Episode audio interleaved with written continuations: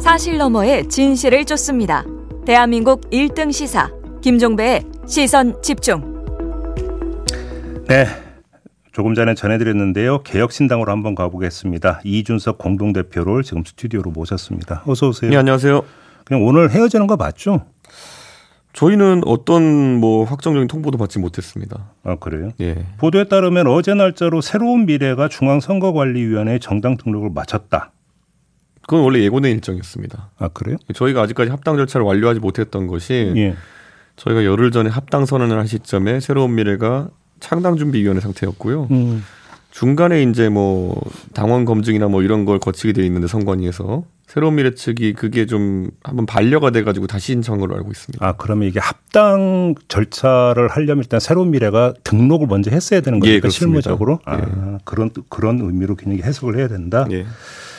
결국은 핵심 포인트는 어제 최고위원 회의가 분수령이 될 거다라는 거 모두가 다 예측했던 건데 예. 거기에서 그러니까 타협 내지 합의를 모색한 게 아니라 표결을 했다라는 게 중요한 것 같은데 헤어질 결심으로 해석을 해야 되는 거 아닙니까? 표결을 하려고 했다라는 건? 근데 이런 겁니다. 그 저희가 한 그 전에 한 2, 3일 동안 어, 여러 정파가 이제 물밑 조율을 했던 상황이었고 네. 어, 그리고 그 상황 속에서 뭐 사실 새로운 미래 측에서는 다른 의견을 계속 이야기했지만은 저희 큰 틀에서 보면 다섯 개 정파였거든요. 음. 나머지 네 개 정파는 다 이제 이대로 선거 그 정책 그 운영 방식이 갈 수는 없다라는 네. 인식 때문에 어 이야기를 했던 것인데 새로운 미래 측에서 받아들이질 않았던 거거든요. 설득 불가였다. 그러니까 사실 저희가 한 2, 3일 정도 의견을 조정하려고 음. 하다가 안 되었으면은 그 다음에는 어 이게 뭐 거부권 방식으로 당이 돌아갈 게 아니라 그러면은 음. 결국에는 어떻게든 의견 조정을 해야 되는 거였고 네. 나머지 네 개 정파도 그럼 표결을 하자라고 했는데 동의했기 때문에 이렇게 간 거거든요. 아무튼 그럼 핵심적인 쟁점 내지 분란의 소지가 됐던 게 언론 보도 나왔던 그 세 가지가 맞습니까? 우선 지역구 출마를 하자는 이야기는 다 있었고요. 네. 근데 거기에 대해서 답변이 저희가 왔던 게 원칙적으로 지역구 출마를 한다라고 답변이 왔어요. 원칙적으로. 네, 저희는 전원 지역구 출마를 국민 앞에 선언하자라고 얘기했는데 원칙적으로 지역구 출마하는 것으로 한다라고 답이 와서 이거는 원칙적으로는 붙을 이유가 없는 말이거든요. 네. 예, 그래서 사실 그건 저희는 그냥 부정이라고 봤고요. 그거는 이제 그 이제 이낙연 대표의 출마를 두고 하는 얘기라고 해석을 해야 저희가 되겠죠? 모든 지도부라고 얘기했습니다. 아무튼 그럼에도 불구하고 예, 그래서 예. 그 다음에 두 번째로는 어 저희가 이제 정책 관련해 가지고 예. 의사 결정 과정이 너무 이제 느리고 복잡하다 보니까 아무도 정책을 이야기하지 않는 사태가 발생합니다. 바로 그 지점인데. 예, 예. 근데 근데 지금 그 김종민의 같은 총괄 선대위원장이 이낙연 대표 아니냐. 선대위는 앞으로 한 달 동안 구성될 수가 없어요. 그러니까 보통 정당이 선대위라는 건 선거운동 기간에 들어가야 구성되는데 네. 그게 한 달 뒤거든요. 그렇기 때문에 이건 정책을 발표하고 정책을 기획하는 거는 원래 선거운동 이전에 통상적인 당무입니다. 그러면 예를 들어서 예. 너무나 느려갖고 지금 지장을 초래했던 정책 분야 어떤 걸 두고 그- 그런 얘기를 하는 건가요? 몇 가지 제안들이 있었습니다. 네. 예를 들어 예를 들면. 우리가 정부 조직법 개정안 같은 걸 내자 같은 것도 아, 예, 예. 이야기를 해봤고 몇 가지 있는데 음. 이런 것에 대해 가지고 협의가 잘 안 됩니다. 그리고 제가 이걸 그냥 말씀드렸을 때 어. 똑같은 겁니다. 지금 이 사안에 대해서 표결할 때 개별 사안들이었거든요. 네. 근데 네 개 정파가 나머지가 다 생각했을 때도 아 정책 발표가 이대로 가선 안 되겠다. 음. 개혁신당하면 저희가 뭐 다른 게 뭐가 돈이 많습니까? 무슨 뭐 의석수가 많습니까? 결국에는 사회에 논쟁적이더라도 미래에 좀 필요하다 생각하는 아젠다를 띄우기 위해서 만들어진 것이 개혁신당인데 네. 잘 보시면 저희 합당하고 열흘 동안 거의 정책 발표를 못했습니다. 알겠습니다. 근데 세 번째 문제가 이제 그 배복주 전 정의당 부대표 예. 그 이제 공천 문제는 이런 것들이라고 이제 보도가 많이 나오는데 맞습니까? 저희가 그래서 개인을 절대 필터링하기 위함이 아니라 음. 어느 당에나 있는 당원 자격 심사 기구를 도입하자라고 했던 거거든요. 네. 그래서 국민의힘도 민주당도 하다못해 배복주 전 부대표가 있었던 정의당에도 당원의 입당에 대해 가지고 심사하는 당원 자격 심사위원회를 두자 에, 두고 있거든요. 네. 저희가 그것을 두자는 일반적인 어, 당무 안건이었고 그걸 의결했을 뿐인데 음. 여기에 대해서는 뭐 사실 어, 세미래 측에서도 반대가 없었어요. 아 그래요? 예. 그렇기 때문에 저는 뭐 쟁점 사안이 무엇인지는 좁혀보자면은 결국 정책에 관해서 결정하는 그런 어, 권한을 음. 지금은 공동 대표가 합의해가지고 뭐 하라 그러는데 제가 이낙연 대표랑 뭐 매번 같은 일정을 할 것도 아니고 그러면서 사실상 그 절차적 불편함 때문에 아무도 정책을 안 낸 상태가 지금 계속됐던 알겠습니다. 거거든요. 근데 그래- 관련해서 새로운 미래 측에서는 어떤 주장을 했냐면 최고위원회에서 이낙연, 김종민을 이원욱, 천하람으로 교체한 다음에 김종인 공관위 체제로 간다는 시나리오를 언급을 했거든요. 왜 웃으십니까? 어. 어제 저희가 그 이 표결한 다음에요. 음. 제가 오후에 국회 소통관에서 음. 어, 기자들 제가 차를 마시는데 기자들 몇 분이 오셨어요. 네. 예, 뭐 예고된 기자 간담회도 아니고 그런데 거기서 기자분들이 먼저 질문을 하는 겁니다. 음. 지금 새로운 미래 측에서 3시인가 4시인가에 모여서 회의를 한다. 음. 그런데 강경파들이 이걸 파국으로 몰아가려고 한다. 음. 그러면서 뭐 몇 분의 이름을 이야기하더라고요. 이분들의 주장대로 혹시라도 만약 개혁신당이 어 갈라서는 게- 이- 일이 있다면 그 다음에는 어떻게 해야 되느냐 그래가지고 아 저희도 이제 선거 일정이라는 게 다급하기 때문에 공관위원장을 선임하고 그리고 최고위원들 추가 선임하고 이렇게 진행해야 된다. 음. 어 그래서 두 자리가 공석이면은 뭐 당장 지난 합당 과정에서 뭐 개혁신당 측에선 천하람 최고위원이 빠졌었고 음. 뭐 원칙과 상식 측에는 이원우 의원이 빠졌었고 또 다른 정파도 얘기했습니다. 다른 정파에선 또 어떤 분이 빠졌고 이랬기 때문에 이런 분들이 보강해가지고 빨리 가야 되지 않겠느냐. 오늘 뭐 저희가 예고된 게 없다고 하지 않았습니까? 저희에게 그러니까 이건 결별한다면 다 가정법이었어요. 그러니까 그래서 사후 시나리오입니까? 그러니까 그렇죠. 당연히 이걸 사후. 어떻게 기획합니까? 저희가 그래서 이거는 제가 봤을 때는 음. 한번 보십시오. 지난 토요일 날 제가 이런 상황에 대해서 기자회견을 하려고 했던 상황 속에서 저는 취소, 취소했잖아요. 음. 저는 통합의 정신을 살리고 어떻게든 이 분위기에서 당을 추스리기 위해서 제가 기자회견을 취소했습니다. 제가 일정 부분 뭐 어떤 분들은 저한테 조롱을 하기도 하겠지만 그건 관계 없거든요. 당대표 입장에서. 그런데 지금 어제 그제 양일간 저는 제 개인적으로는 어, 김종민 의원님께서 굉장히 저에 대해서 모욕적인 말씀들을 많이 하셨습니다. 그래요. 뭐 전두환부터 시작해가지고. 아, 예, 예, 예. 근데 제가 그거 다 반응하지 않고 다 사귀고 있었던 것은 결국에는 이 당을 이끄는 당대표로서 저는 통합을 이끌어 나가기 위해서 그랬던 거거든요. 그러면 하나만 여쭤볼게요. 예. 김종인 공관위원장 이 카드는 살아있고 앞으로 추진할 계획입니까? 와, 이것도 제가 진짜 응대를 어제까지 안 하고 있었는데요. 예. 수요일 회의에서 예. 그 참석자들이 다 있기 때문에 확인이 되겠지만요. 음. 이 공관 현장 문제에서 누가 저한테 이렇게 말씀하셨냐면 이낙연 총- 그 대표께서 음.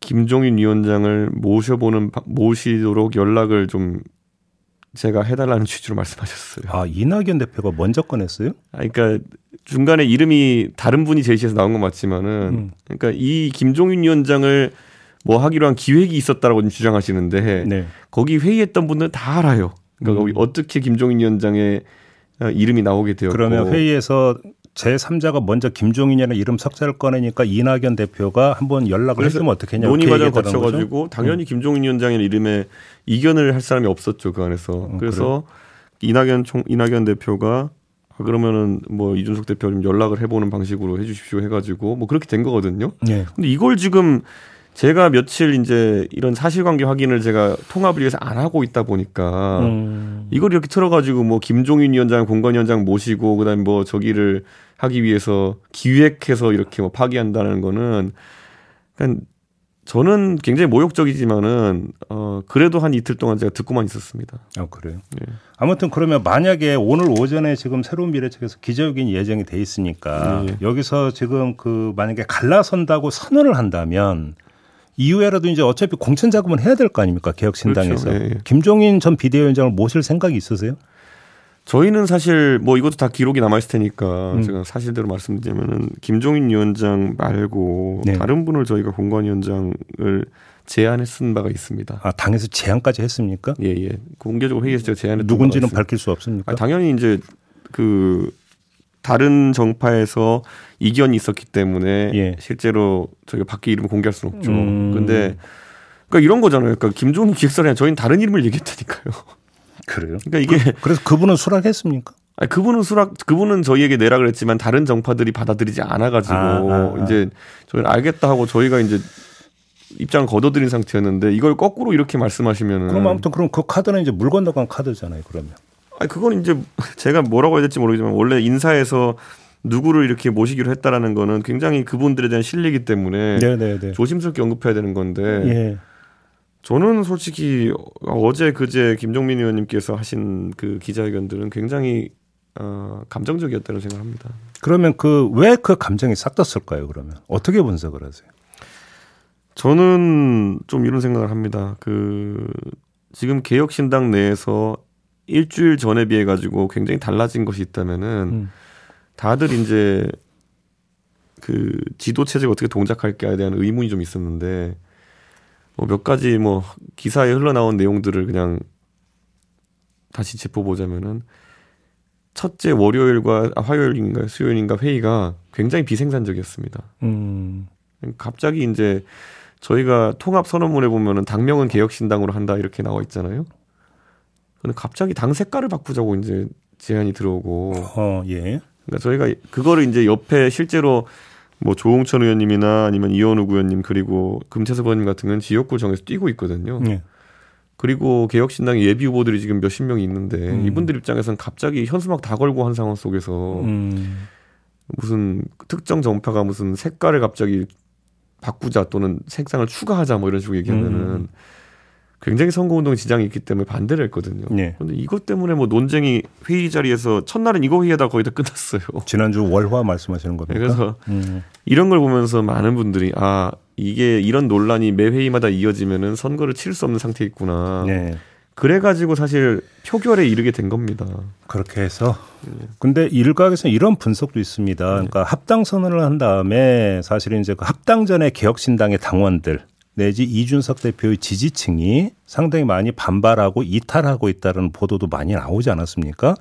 이준석 대표가 좀 그걸 고려를 해서 그걸 의식해서 강경 드라이브를 건 거 아니냐라는 해석도 있는데 아닙니까?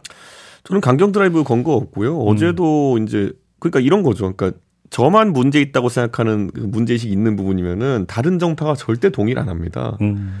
근데 이런 겁니다. 예를 들어 어제 조홍천 의원님도 방송 가서 이야기하셨지만은 예를 들어서 어 배복주 씨 문제라는 것도 계속 언급이 되었지만은 그 외에도 여러 가지 봤을 때 정당에서 지금 그 정당의 일반적인 당원이나 지지자들 그리고 일반 국민들이 봤을 때 다소의 이제 좀 우려가 있는 인사들에 대해 가지고 제한을 거는 것은 누차 있었던 일입니다. 네. 네, 근데 그런 것들을 뭐 특정인을 지목하는 게 아니라 룰로 만들어 가지고 당원 당규에 넣자 정도에까지 음. 이렇게 반발한다는 거는 오히려 무슨 뭐 어, 사실상 완전히 문을 열어놓고 이제 가자는 건데 음. 이렇게 말씀드릴게요. 저는 민주당의 비례연합정당도 상당한 위험 부담을 안고 지금 가는 것이 어, 며칠 전부터 이제 조국 전 장관의 조국 신당이라고 하는 것이 여론조 잡히지 않았습니까? 네. 근데 의외로 막 숫자가 잘 나와서 제가 민주당 지지층에게 몇 번 물어본 적이 있어요 제 주변에 왜 그러냐 그랬더니만은 비례연합정당이라는 것이 굉장히 그 그럴 듯해 보이지만은 민주당 지지자 입장에서는 내 표가 예를 들어 조국 전 장관의 비례정당에 표가 가게 되면은 순수하게 민주당 성향의 후보들 당선시킨 데 사용될 것으로 생각되지만은 음. 비례연합정당에 가면은 생각이 좀 다른 사람들의 당선을 돕는 결과가 나올 수 있다. 음. 그래서 손이 가지 않는다라는 그냥 뭐, 예, 뭐 예. 제가 아주 다수를 조사한 건 아니지만은 그런 아, 그런 심리는 반응이 작동할 수 있어요. 있죠. 예. 근데 그래서 제가 말씀드린 제가 처음부터 그래서 합당론이 있을 때 지역구는 단일 기호로 치르고 비례는 정파 간에 각자 정당으로 치는 게 어떻겠냐는 제안을 했던 것도 그런 맥락이었거든요. 그러니까 투표자의 제가 유권자를 생각했을 때도 그런 행태가 나타날 수 있다는 분석이었는데 음. 그러면 개혁신당도 만약에 비례 명부나 이런 것들이 나중에 나왔을 때 말이 좋아가지고 그 다양성이나 이런 부분이지 비례 저희가 비례 명부에 예를 들어서 지금 보면은 저희가 뭐 어, 다소 좀 우려를 갖고 있던 인사 중에 보면은 뭐 이석기 의원 석방에 대해 가 적극적인 이런 음. 입장 밝힌 분도 있고 저희가 이런 지점까지 포용해가지고 과연 비례대표 후보를 명부를 뭐 좋은 명부를 만들 수 있겠느냐라는 우려가 팽배해진 거죠. 그러면 관련해서 한 질문 하나만 더 드릴게요. 예. 당원이 그런 의사와 의견을 얼마든지 표명할 수 있는 거 아니냐라는 그런 취지의 말씀이라면 예. 민주당에서 이른바 개딸로 불리는 강성 지지층이 아무 아무개 의원은 안 된다라는 목소리도 정당화될 수 있고 아무 문제가 없다라는 그 평가로 연결이 될 수 있는데 동의하십니까? 저는 개딸이라고 하는 분들이 말하는 건 정파성에 의한 거라고 저는 봅니다. 예를 그래요? 들어서 예. 음. 어떤 비례 명부나 이런데 예를 들어서 뭐 소위 비명계 명부가 들어갔다 해가지고 음. 이재명 대표 지지자가 봤을 때 아 정책적 스탠스가 너무 차이나고 음. 우리가 용납할 수 없는 스펙트럼의 정책을 이야기한다는 경우는 거의 없을 겁니다. 근데 그분들도 민주당의 정체성을 이야기하고 있거든요. 정책 정체성도 이야기하고 있고. 아 저는 근데 이거는 여기 큰 차이라 봅니다. 정체성이라고 하는 음. 것은 당파적 관점에서 예를 들어서 뭐 개딸이라고 소위 지칭되는 분들이 강성 지지층이라 해가지고 민주당 지지층이 전체야 그런 건 아닐 겁니다. 네. 하지만 민주당 지지층이라는 큰 틀에서는 아 적어도 우리가 비례로 당선시키는 사람들은 비례는 정책으로 뽑는 거거든요. 그리고 알겠습니다. 정당의 지형성과 근데 예를 들어 그 안에 예를 들어서 민주당 비례 명단에 한 번도 생각해 보지 않은 예를 들어 5.18은 민주화운동 양이다라고 주장하는 사람이 들어있다고 한다면은 음. 그 명단에 손이 안 가는 건 당연하겠죠. 예. 아무튼 상황이 이렇게 지금 여기까지 왔는데 네. 자 그러면 기존 개혁신당의 지지층의 반응 혹시 좀 체크를 해 보셨어요? 그런 걸 저희가 따져가지고 이런 판단을 한 건 아니고요. 예를 들어 이렇게 표현할게요. 어제 표결할 때 금태섭 의원과 조홍천 의원님 음. 뭐 이런 분들도 표결에 참여했는데 이분들이 개혁신당의 기존 지지층을 바라보고 표결했다고 생각하는 분들은 없을 겁니다. 알겠습니다. 이 당이 그냥 개혁신당이란 통합당이 잘 되는 방향이 무엇인가에 대한 음. 고민들을 하셨다 봅니다. 아무튼 초기에 지금 파열음이 난 거잖아요. 네. 이게 지금 개혁신당 입장에서는 도움은 안 될 거 아닙니까? 굉장히 저는 우려스럽습니다. 어떻게 이렇게 어 이견을 조정하는 첫 단체 단계에서 예. 어 결국에는 새로운 미래가 본인들의 뜻대로 이게 관철되지 않았다는 이유로 이런 총선 득표력에 당연히 마이너스가 되지 않겠습니까? 아, 저는 굉장히 우려스럽고 예. 어, 저는 물론 이제 통합 개혁신당은 음. 뭐 특정 정파가 만약에 이탈한다 하더라도 계속 가겠지만은 음. 저는 어 뭐 굉장히 빅텐트에 대한 국민적인 우려가 생길 거다라는 생각을 합니다. 그래요. 예. 헤어진다면을 전제로 해서 저는 꼭 어, 이낙연 총리와 새로운 미래 측에서 네. 이런 파국으로까지 가야 된다고 생각하지 않습니다. 다시 그래서 봉합의 여지가 있다고 보세요. 저는 뭐 11시로 오늘 기자회견을 예고하고 예, 예. 지금 어 여러 가지 뭐 추측들이 나오고 있는데 어 저는 글쎄요. 저는 정책 발표를 신속하게 하자라고 하는 것이 그런 어 분열의 단초가 된다는 건 이해하지 어렵고 이런 겁니다. 예를 들어 예전에 대선 때 정책 결정의 신속성이 필요해서 저희가 그때 전결위임이라고 하죠. 정책의 전결위임을 해가지고 성공했던 사례가 원희룡 정책본부장과 이준석 당대표에게 59초 쇼츠 공약의 정책에 대한 그 네. 전결임을 했던 거거든요. 대선 때. 그렇죠. 그래가지고 굉장히 저희가 속도감 있게 그리고 아주 좋은 정책들을 내가지고 대선에 승리했던 경험이 있는 건데 알겠습니다. 저는 이거는 모르겠습니다. 당이 생긴 지 얼마 안 돼서 신뢰의 위기라고 보는 음. 것인데요. 그러니까 이준석이 어, 정책을 할 능력이 없다 보시는 건지 네. 저는 약간 좀 안타깝습니다. 시간이 다시 짧게 만약에 지금 헤어진다면 네. 그러면 개혁신당은 이준석 단독 대표 체제로 운영이 되는 겁니까? 그건 제가 언급할 수도 없고요. 저는 그런 가정도 하기 싫습니다. 저는 이낙연 총리와 뭐 김종민 의원 제가 어제 그제 솔직히 저에게 굉장히 모욕적인 기자회견 드렸지만은 제가 별 말하지 않은 거는 어 그냥 다소 감정적인 부분이 있을 수도 있다 보고 어떻게든 함께 했으면 좋겠다라는 말씀을 드립니다. 여기까지 진행을 해야 될 것 같네요. 고맙습니다. 예, 예, 감사합니다. 네, 개혁신당의 이준석 공동대표와 함께했습니다. 뉴스의 이면을 파헤치는 삐딱선 정신. 핵심과 디테일이 살아있는 시사의 정석. 여러분은 지금 김종배의 시선 집중을 청취하고 계십니다.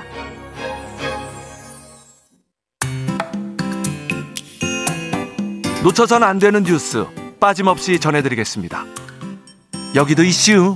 네, 이용주 뉴스캐스터와 함께합니다. 어서 오세요. 위너 위너 치킨 디너 JB 치킨 좋아하십니까? 치킨 싫어하는 사람도 있나요? 그죠. 그럼요. 치킨은 누구나 다 좋아하는 거죠. 아니, K 치킨이 세계 최고 아닌가요? 맞아요. 사실 그렇습니다. 네. 이렇게 치킨은 이 남녀노소 모두가 좋아하는 국민 음식인데요. 소나 돼지를 금지하는 종교는 있어도 닭을 지목해서 금지하는 종교는 없을 정도로 아 잠깐만 그런가? 예. 어, 예, 예, 없어요. 예, 예. 그래서 우리 식생활의 근본 중에 근본이 닭고기입니다. 음. 그래서 오늘 이슈에 더 화가 나는데요. 자, 우리나라 대표 치킨 업체 중 하나인 BHC 치킨이 일부 메뉴 닭고기를 이 값싼 브라질산으로 바꾸고 가격까지 올린 것으로 밝혀졌다는 이슈입니다. 예, 저도 얼핏 봤는데 좀 자세히 좀 전해 주시죠. 예, BHC 치킨은 지난 5월 순살 치킨 메뉴 7개의 닭고기를 이 국내산에서 브라질산으로 바꿨습니다. 음. 당시 BHC 치킨 측은 이 국내산 순살 닭고기 수급이, 수급이 어려워서 브라질산으로 바꾼다고 음. 말했습니다만 수급이 안정된 현재까지도 브라질산 닭고기를 쓰고 있는 것으로 밝혀졌는데요. 네. 브라질 단 브라질 닭이 쓰인 7개 메뉴는 더블팝, 골드킹, 커리퀸, 레드킹, 마초킹, 뿌링클, 바사클 이 많은 분들이 유난히 많은 분들이 애정해온 품목들이나 이 소식 더욱 충격적입니다. 근데 이게 더 싼 거죠? 그렇죠. 이 브라질산 수입 냉동육 가격은 국내산 닭고기의 반값 수준입니다. 음. 게다가 정부가 현재 물가 안정을 위해서 수입 닭고기의 할당 관세 0%를 아하. 적용하고 있기 때문에 음, 음. 이 수입 가격 그대로 도매가가 되는 거거든요. 네. 그래서 수입산 냉동닭의 수입 단가는 킬로그램당 2,000원에서 3,000원 수준으로 음. 국내산 냉장육 가격 4,500원의 절반 수준입니다. 근데 예. 이 닭고기 맛의 차이가 있어요? 일단은 그 맛의 차이를 좀 논하기 전에요. 네. 지금 이 소식을 들으신 치식가, 치물리의 선생님들의 심정을 좀 헤아려야 될 것 같아요. 치물리에. 네. 예, 왜냐면 이제 BHC 측에서 별다른 공지 없이 브라질 닭으로 바꾼 터라서 음. 잘 알려지지 않았기 때문에 예. 원산 지표기를 꼼꼼하게 체크하지 않으신 분들은 이 국내산이겠거니 하고 드셨던 분들이 굉장히 많을 거거든요. 네. 그리고 이 맛의 차이를 좀 말하자면 일단 국내산은 이 대부분 냉장 상태로 유통이 되고요. 음. 수입산은 냉동 상태로 들어와서 유통 기간이 길기 때문에 네. 맛과 식감 차이가 분명히 있다는 것이 외식업계의 설명입니다. 아니 근데 보통 이렇게 먹는 거 올리는 그 업체들 보면은 이유가 그 원재료 값이 올라서 어쩔 수 없다라는 거잖아요. 음. 그렇죠. 아, 그 예, 예. 원재료 값이 그러면 절반이면 네. 그만큼 내려야 되는데 가격은 그대로였던 겁니까? 그게 상식적인 건데요. 네, 네. 그래서 지난해 BHC가 12월에 이 부자재 가격, 인건비, 임대료 상승 등을 이유로 85개 메뉴 가격을 500원에서 3,000원까지 인상하면서 브라질 닭고기를 쓴 메뉴 7개의 가격도 함께 올렸습니다. 네. 그래서 1만 원 후반대에 있던 치킨들이 대부분 2만 원대로 비싸졌고요. 음. 거기에 이제 배달료까지 하면은 치킨 한 마리 먹으려고 3만 원 가까이 지출해야 되는 그런 시대에 지금 우리가 살고 네, 있습니다. 자, 어쨌거나 지금 소비자들은 메뉴 가격 인상의 원인이 지금 말한 대로 지금 원부자재 비용 상승이라면 적어도 브라질산 닭고기로 마- 백- 바- 바꾼 메뉴 가격은 동결했어야 되는 거 아니냐 이런 지적을 논리적으로 상식적으로 하고 있습니다. 음. 그래서 또 BHC 치킨은 치킨 가격을 이렇게 올린 것이 가맹점을 위한 가격 인상이라고도 했었는데요. 이것도 좀 가- 고개가 뭐 갸우뚱해지는 그럼 대목입니다. 뭔 말이에요? 가맹점을 위한 거라는 게? 어, 지금 BHC가 가맹점에 공급하는 이 원부자재 가격을 평균 9% 올렸거든요. 네. 근데 이게 그 가맹점을 위한 가격 인상이 맞나 싶어요. 그래서 음. 소비자를 겨냥해서 치킨 가격도 높이고 가맹점을 겨냥해서 재료값도 높인 이 상황입니다. 네. 그래서 지금 한국 소비자 단체 협의회는 가맹점의 원부자재 가격 인상과 매출 부담이라는 이중 부담을 주면서 본사 이익만 챙기려는 의심스러운 결정이라고 지적하기도 했습니다. 본사 이익만 챙겨야 한다. 네. 자, 그래서 혹시나 제가 또 이 경영이 어려워서 뭐 이런가 사정을 좀 들여다봤거든요. 네. 근데 지금 제가 쓰고 있는 요 아이폰 있죠. 네. 요 아이폰을 만드는 애플사의 전 세계 평균 영업 이익률이 29.8%입니다. 네. 아, 자, 한국 소비자 단체 협의회 분석 자료를 보면요. BHC의 2018년부터 2022년 5년간 연평균 영업 이익률은 30.1%였습니다.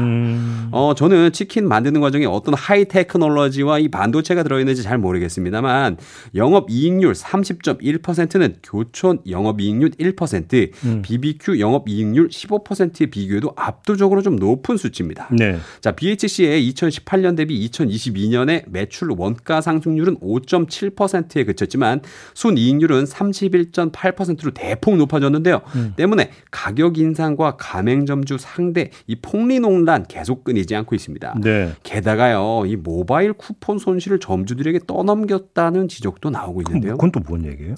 자, BHC가 치킨값을 올릴 거란 이 뉴스가 나오니까 이 소비자들이 유효 기간이 긴 모바일 쿠폰을 사재기했습니다. 어. 그리고 이제 사- 가격 인상 후에 그 차액을 고스란히 점주들에게 부담을 시켰던 적이 있어요. 예. 뭐 예를 들자면 3,000원이 오른 뿌링, 뿌링크를 미리 사둔 쿠폰으로 결제하면 점주가 3,000원 손해를 보는 겁니다. 음. 결국 논란이 일자 이 BHC 측은 뒤늦게 본사가 차익을 부담하겠다고 공지했던 일도 있었습니다. 대주주가 사모펀드죠. 예, BHC 대주주는 45%의 지분을 보유한 사모펀드 MBK 파트너스입니다. 네. 공종인은 BHC를 포함해서 사모펀드가 주인인 프랜차이즈를 타겟으로 집권 조사를 예고한 상태인데요. 사모펀드는 수익성에 따라 기업을 사고 파는 특성상 이 제품 가격이나 가맹점 납품가를 높이는 게 수익성을 손쉽게 높이는 방법입니다. 아, 때문에 이는 결국 물가 인상과 우리 소비자 부담으로 이어지게 되는 거죠.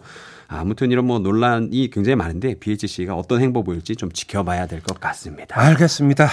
자 이렇게 마무리하죠. 이용주 캐스터와 함께했습니다. 고맙습니다. 감사합니다. 김종배의 시선 집중 2부 마무리하고 8시 3부로 이어갑니다. 잠시만요.